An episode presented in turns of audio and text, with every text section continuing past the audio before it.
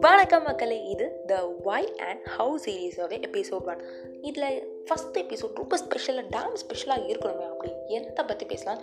அப்படியே கண்ணத்தை டக் டக் டக் அப்படின்னு தட் தட்டி யோசித்தப்போ எனக்கு வந்தது தான் த க்ளீனிங் ப்ராசஸ் அஃப்கோர்ஸ் உங்களை மாதிரியே எனக்கும் பெருசாக அந்த க்ளீனிங்லாம் பிடிக்காது. அந்த மெஸ்ஸியாக வச்சுருக்கிறப்போ ஒரு சந்தோஷம் இருக்கும் பாருங்கள் அடுக்கி வச்சுருந்தா கோயில் கலைஞ்சிருந்தா தான் அது வீடு அப்படின்னு தளபதி ஸ்டைலில் சொன்னாலும் அந்த மெஸ்ஸியாக இருக்கும்போது ஒரு டென்ஷன் இருக்கும். யாருக்கு? நம்ம அம்மாவுக்கு நமக்கு இல்லை. அப்போ தான் தோணுச்சு இதுதான் the perfect topic for the first episode அப்படின்ட்டு. ஏன்னா நமக்கு ஒரு ஃபீலிங் நம்ம அம்மாவுக்கு ஒரு ஃபீலிங் அப்போது கண்டிப்பாக அதை பேசி தானே ஆகணும் ப்ரைமரியாக ஃபஸ்ட் அண்ட் ஃபார்மோஸ்ட்டாக க்ளீனிங் பற்றி நம்ம தெரிஞ்சுக்க வேண்டிய விஷயம் க்ளீனிங்கன்றது நம்ம வீட்டுக்கோ நம்ம இருக்கிற இடத்துக்கோ ஆஃபீஸ்க்கோ இல்லை கோயிலுக்கோ இல்லை நம்ம இருக்கிற நகரத்துக்கோ மட்டும் சம்மந்தப்பட்ட ஒரு விஷயம் கிடையாது. நம்ம பாடி அண்ட் மைண்டுக்கும் ரிலேட்டடான ஒரு விஷயம். எங்கள் அம்மான்னு கிடையாது. ஆல்மோஸ்ட் எல்லா அம்மாவும் இந்த ஒரு வார்த்தையை சொல்லியிருப்பாங்க. ஒரு பொம்பளை புள்ள இருக்கிற வீடாக இது? அப்படியா இருக்குது சுத்தபத்தமாக இருக்க வேணாம் அப்படின்வாங்க இல்லை எனக்கு புரியல. பொம்பளை உள்ளே இருந்தால் மட்டும் சுத்தமாக ஆகிடுமா அப்படின்னு எனக்கு கேட்க தோணும். இது ஜெண்டர் ஸ்டீரியோட்டிப்பிக்கலாக வரும் அப்படின்ற ஒரே காரணத்துக்காக நம்ம அந்த டாபிக் பேச வரலன்ற காரணத்தினால அதை தள்ளி வச்சிடலாம். எனக்கு ரீசெண்டாக ஒருத்தவங்க ஒன்று சொல்லி கொடுத்தாங்க.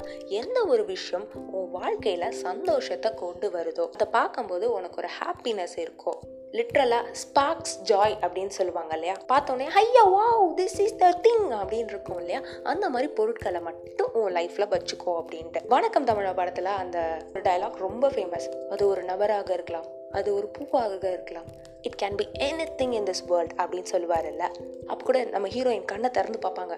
அப்போது உடனே ஹீரோவோட ஃபேஸ் வரும் லவ்வை ரெக்கக்னைஸ் பண்ணுவாங்க. அதே மாதிரி ஒரு பொருளை உங்கள் கையில் எடுக்கும்போது என்ன ஃபீலிங் வருதோ அந்த ஃபீலிங் தான் அந்த பொருள் உங்ககிட்ட எமிட் பண்ணுது. அதாவது அங்கே உங்ககிட்ட லிட்ரலாக கொடுக்குது. ரொம்ப பசியில் இருக்கும்போது ஒரு பிளேட் பிரியாணி கையில் யாராவது கொடுத்து சாப்பிடுன்னு சொன்னால் அப்படியே வாவ் நம்ம வாயிலேருந்து நமக்கே தெரியாமல் எஸ்கேப் ஆகும்.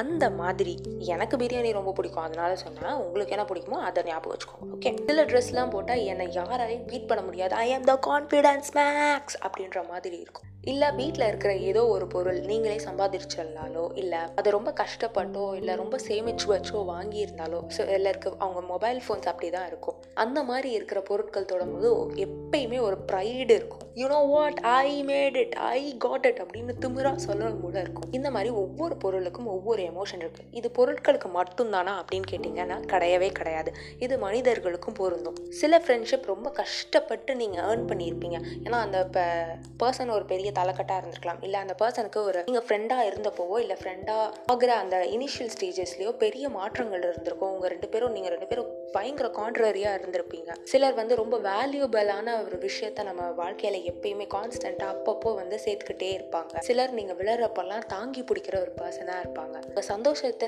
செலிப்ரேட் பண்ணுறதுக்கு மட்டுமே வர்ற சிலரும் இருப்பாங்க. இந்த மாதிரி ஒவ்வொரு பர்சனுக்கும் ஒவ்வொரு எமோஷனை அட்டாச் பண்ணி வச்சுருக்கோம். ஒரு நாள் உட்காருங்க. இந்த எமோஷன்ஸ் எல்லாத்தையும் கிளறுங்க. ட்ரெஸ்ஸுலேருந்து வீட்டில் இருக்கிற ஸ்பூன் வரைக்கும். உடனே ஸ்பூனை தொட்டோடனே எனக்கு சந்தோஷமே தரலாம் தூக்கி போட்டுறாதீங்க. உங்கள் அம்மா பின் மண்டையில் அடித்து நான் கஷ்டப்பட்டு வாங்கின ஸ்பூன் அப்படின்னு சொல்லுவாங்க. ஏன்னா அது உங்கள் அம்மாவோட ப்ராப்பர்ட்டி இப்போதைக்கு நீங்கள் என்னென்ன பொருட்கள் வச்சுருக்கீங்களோ அந்த பொருட்கள் மேலே கான்சென்ட்ரேட் பண்ணுங்கள் உங்களோட ட்ரெஸ்ஸு உங்கள் கேட்ஜெட்ஸு நீங்கள் வச்சுருக்கிற பென்னு பென்சிலு ரப்பரு இந்த மாதிரி எல்லா விஷயத்துலையும் கான்சென்ட்ரேட் பண்ணி பிரித்து பாருங்கள் ஜாப்பனீஸோட ஃபிலாசபி படி எந்த ஒரு பொருள் உங்களுக்கு சந்தோஷம் தரலையோ அந்த பொருள் உங்களுடையதே கிடையாது அப்படின்னு சொல்கிறாங்க அப்படி உங்களோட பொருள் இல்லாததை தூக்கி போட்டுருங்க. நன்றியோட. ஏன்னா இவ்வளோ நாள் நம்ம கூட குப்பை கொட்டியிருக்குல்ல?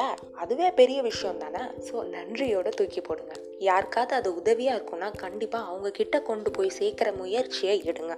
நீங்கள் தேடுற ஒரு பொருள் டக்குன்னு கிடச்சிட்டா அதில் ஒரு பெரிய இன்பம் இருக்குது பெல்ட் தேடின உடனே கிடச்சிரும். கிரெடிட் கார்டு தேடின உடனே கிடச்சிரும்.